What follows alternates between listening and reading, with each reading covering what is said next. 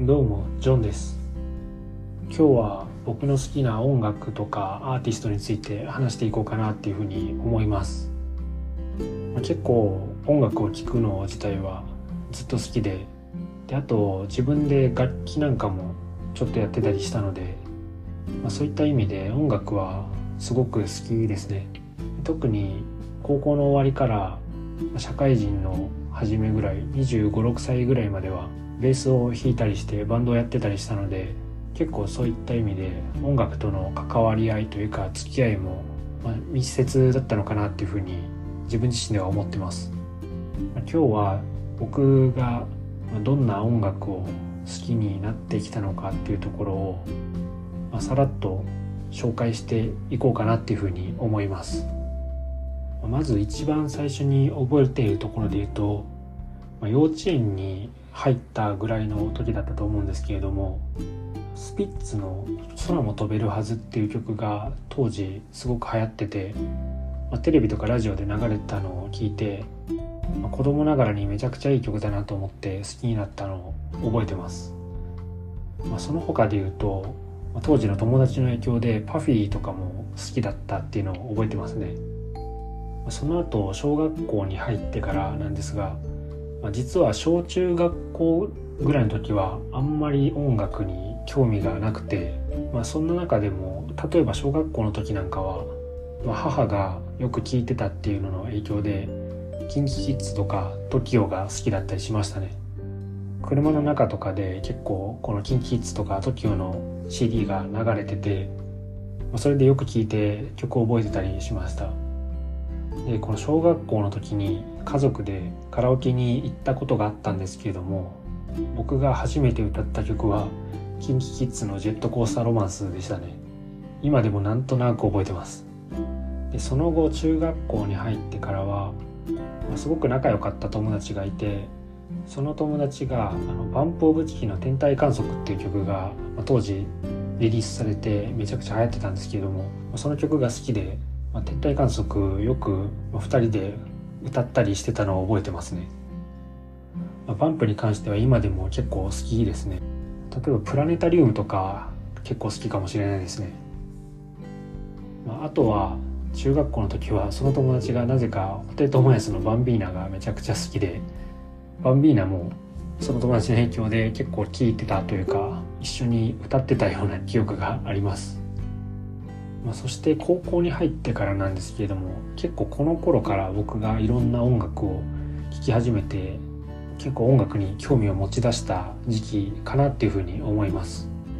まあ、というのも高校に入ってバイトを始めて結構自由に使えるお金が増えたっていうのが大きいかなって思います。結構伝えで CD 借りたり普通に CD 買ったりとかしてましたね。で当時どんなのが好きだったかっていうとこれもまた高校の友達の影響ですごく、まあ、90年代のバンドとかビジュアル系がすごく好きな友達がいてその友達と仲良かったんでその影響であのラルクとかグレーとかルナシーとか黒夢とかジャンヌ・ダルクとかあとシャムシェードとかディルハン・グレーみたいなのがこの頃めちゃくちゃ好きで聴いてたような記憶があります。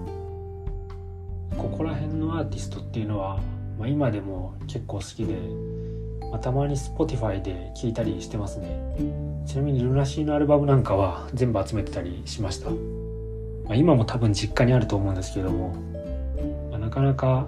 今 CD を聴く機会があんまりないので今の家には持ってきてないですね、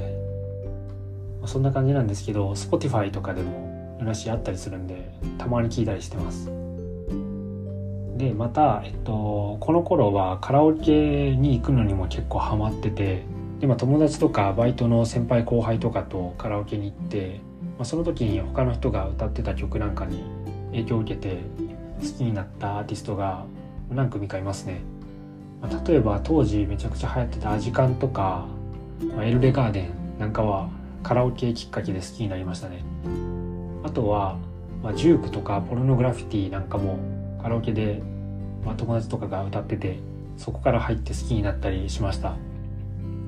でその後大学に入ってからは高校の終わりぐらいから実はベースを始めていましてまあ、大学はがっつりバンドを結構やってたので、まあ、その影響で、まあ、より幅広くバンドを主体で聴くようになったっていう感じがします。で多分この頃っていうのはほとんど邦楽のバンドしか聴いてなかったような気がしますね。まあ、例えば「凛としてしぐれ」とか「ストレーテナー」とかあと9mm Parabellum Bullet とか ACIDMAN。この辺りはめちゃくちゃ聴いてましたね。CD もめっちゃ借りてたような記憶があります、まあ、その他で言うと例えば Michelle Gun Elephant とか SCANDAL とかクラムボン Cymbals とかチャットモンチーあと UVERworld とか Base Ball Bear とか結構ここら辺が中心で聴いてたかなっていうふうに思います。でまあその他で言うとバンド以外で言うと阿部真央とかアブリル・ラビーンとかなんかそこら辺を聞いてたかなっていう風な記憶がありますね。ちなみにベースを始めてた影響で結構大学生の頃っていうのはすごいベースの音もそうですしベース自体もそうですしかなりそこに興味が偏っていたような気がします。でも何か音楽を聴く時も結構なんかベースを中心に聴いたりしてましたしあと構ベースのカタログとかを見てすごくなんかこのベース欲しいなとかこんなスペックなんだとか結構スペックを見たりするのが好きでしたね。そして社会人になってからは結構 FM ラジオを聴くようになった影響もあってラジオでよくかかるアーティストとかが、まあ、好きになったような感じがしますね。でまたフェスとかにもよく行くようになったんでフェス系のアーティストなんかもよく聞くようになりましたね。でただこの頃から結構今までは一つのアーティストをなんか深く聞くみたいな聞き方をしてたんですけれどもなんかこの頃からは結構そのいろんな本当いろんなアーティストの、まあ、すごくいろんなアーティストの、まあ、シングル曲とかを幅広く聴くみたいな聴き方になったかなっていうふうに思います。まあ、ラジオでかかる曲っていうのを中心に好きになってたので、まあ、どっちかっていうとそのアルバムを通してがっつり聴くっていうよりかはこのアーティストのこの曲が好きみたいな聴き方に変わっていったかなっていうふうに思います。まあ、ラジオもそうですし最近で言うと Spotify みたいな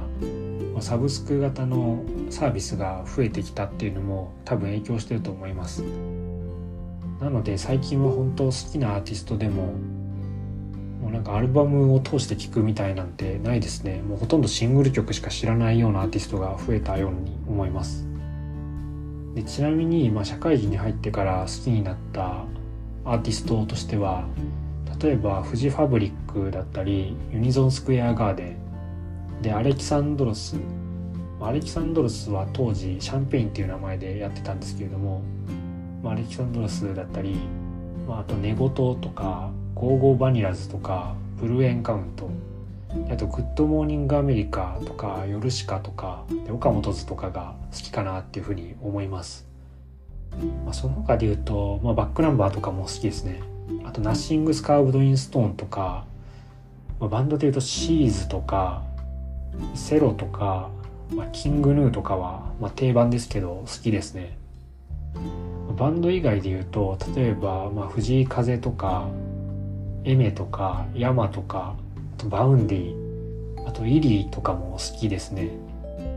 その他結構最近はヒップホップとかラップ系も好きで、まあ、最近のアーティストじゃないかもしれないですけど SKY-HI とか KREVA とかは好きですね。あと、まあ、 Creepy Nuts は R-指定は堺市出身で僕地元が一緒なんで、まあ、結構好きだったりそういうのもあって結構応援してたりしますね。あとは社会人になってから結構洋楽も聴くようになったかなっていうふうに思います。まあ、すっごいド定番なんですけれどもオアシスなんかは今でも好きですしでその他で言うとレイジ・アゲインスト・ザ・マシーンとかも好きですね。あとはまあ比較的新しいアーティストだとチェインスモーカーズとかあとクリーンバンディットとかも好きですね。まあ、ざっと今まで好きになったアーティストの傾向とか、まあ、変遷みたいなのをお話しさせていただいたんですけれども、まあ、せっかくなんでなんかおすすめしたい曲みたいな感じで何個か選んでみたのでそちらも紹介してみようかなっていうふうに思います。で例えば、まあ、あいみょんとかヒゲダンみたいなめちゃくちゃ有名なアーティストとかは一応省いて、まあ、知ってる人もいれば知らない人も多いかなっていうようなそんなアーティストの楽曲を紹介できればなと思って今回6個ですかね選ばせていただきました。では紹介していこうと思うんですけれども1曲目がレイドバックオーシャンというバンドのカップラーメンジェネレーションっていう曲ですね。でこのバンドは結構ピアノロックな感じのバンドかなと思うんですけれども結構アルバムによってなんか曲のテイストが結構変わってるような気がするんですが僕は結構初期の曲が好きですね。でこのカップラーメンジェネレーションっていう曲は確か1つ目のアルバムだったかな。1つ目か2つ目に出したアルバムに入っているんですけれども王道のピアノロックみたいな感じの曲でで結構疾走感もあって好きな曲ですね。で2つ目の楽曲なんですけれどもこれもまたバンドでフレンズというバンドのナイトタウンという曲です。でこの曲は結構冬の夜の曲かなというふうに思うんですけれどもなので今季節的には今これ収録してるのが夏なのでちょっと合わないような気もするんですけれどもまあなんというかすごく切ない感じのメロディーで結構名前通り夜に聴くのが好きな曲ですね。でフレンズの楽曲っていうのは結構どれも、まあ、僕は好きでおすすめなので、まあ、もしナイトタウンがいいと思ったら他の楽曲もぜひ聴いてみてほしいなっていうふうに思います。で3つ目の楽曲は竹内杏奈の「フリーフリーフリー」という曲ですね。竹内杏奈さんは女性一人の弾き語りなんですけれども結構ギターもバリバリに弾くタイプの方でギターのフレーズなんかもすごく聴いてて楽しいですね。でちょっとエレクトロな音とかも使っててなんか例えばゆずみたいな王道の弾き語りっていう感じではないですね。そういうところもすごく面白い今っぽいアーティストかなっていうふうに思います。で4つ目の曲なんですけれどもこれは SALU というアーティストの「Hello Darling」という曲ですね。 SALU は SALU と書くんですけれどもこの曲は結構、まあ、ドライブとか歩いたりしてる時に聴きたい曲かなっていうふうに思いますね。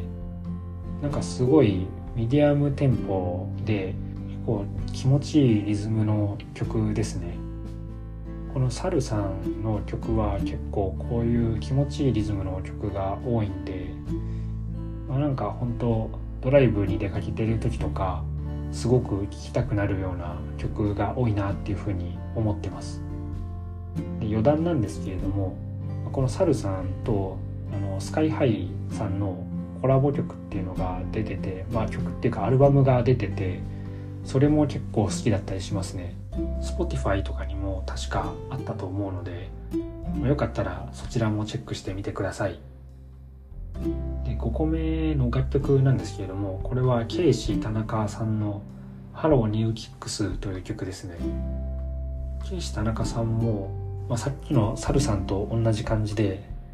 ドライブとか歩いたりしてる時に聴きたくなるようなすごく気持ちいいリズムテンポの曲っていうのが多いですね。特にこの「Hello New Kicks」っていう曲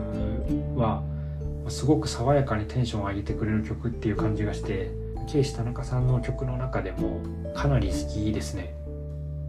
で最後は洋楽も1曲ぐらい紹介しておこうということでクリーンバンディットという、まあ、バンドバンドというかグループなのかな？のシンフォニーという曲ですね。このクリーンバンディットっていうグループはボーカルがメンバーにいなくて毎回ゲストボーカルを迎えてレコーディングするような形になってます。でこの曲はザラ・ラーソンっていうアーティストが歌ってるんですけれどもなんかすごく伸びのある綺麗な歌声ででこの曲もすごく切ないメロディーで進行していく曲なんですけれどもすごく歌声と演奏が合ってますね。でクリーンバンディットの曲も結構僕はどれも好きで他で言うとロッカバイとかラザービーとかいう曲があったりするんですけれどもそこら辺もすごくおすすめなのでもしシンフォニーがいいなって思ったらそちらも聴いてみていただきたいなっていうふうに思います。今回は、まざっくりなんですけれども僕が好きな音楽アーティストなんかの話を、まさせていただきました。で結構僕自身が、ま最近あんまり新しい音楽を聴けてないっていうのもあるんですけれども、まあ、皆さんのおすすめの曲とかも是非聴いてみたいなっていうのがあるのでもしよかったらお便りフォームとか Twitter とかで、まあ、おすすめの楽曲なんかを教えてくれたら嬉しいなっていうふうに思います。あとベースとかギターとか、まあ、その他の楽器の話についてももしよかったらお便りや Twitter でお話ししてくれたら嬉しいなっていうふうに思います。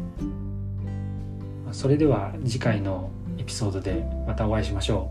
う。それじゃあね。バイバーイ。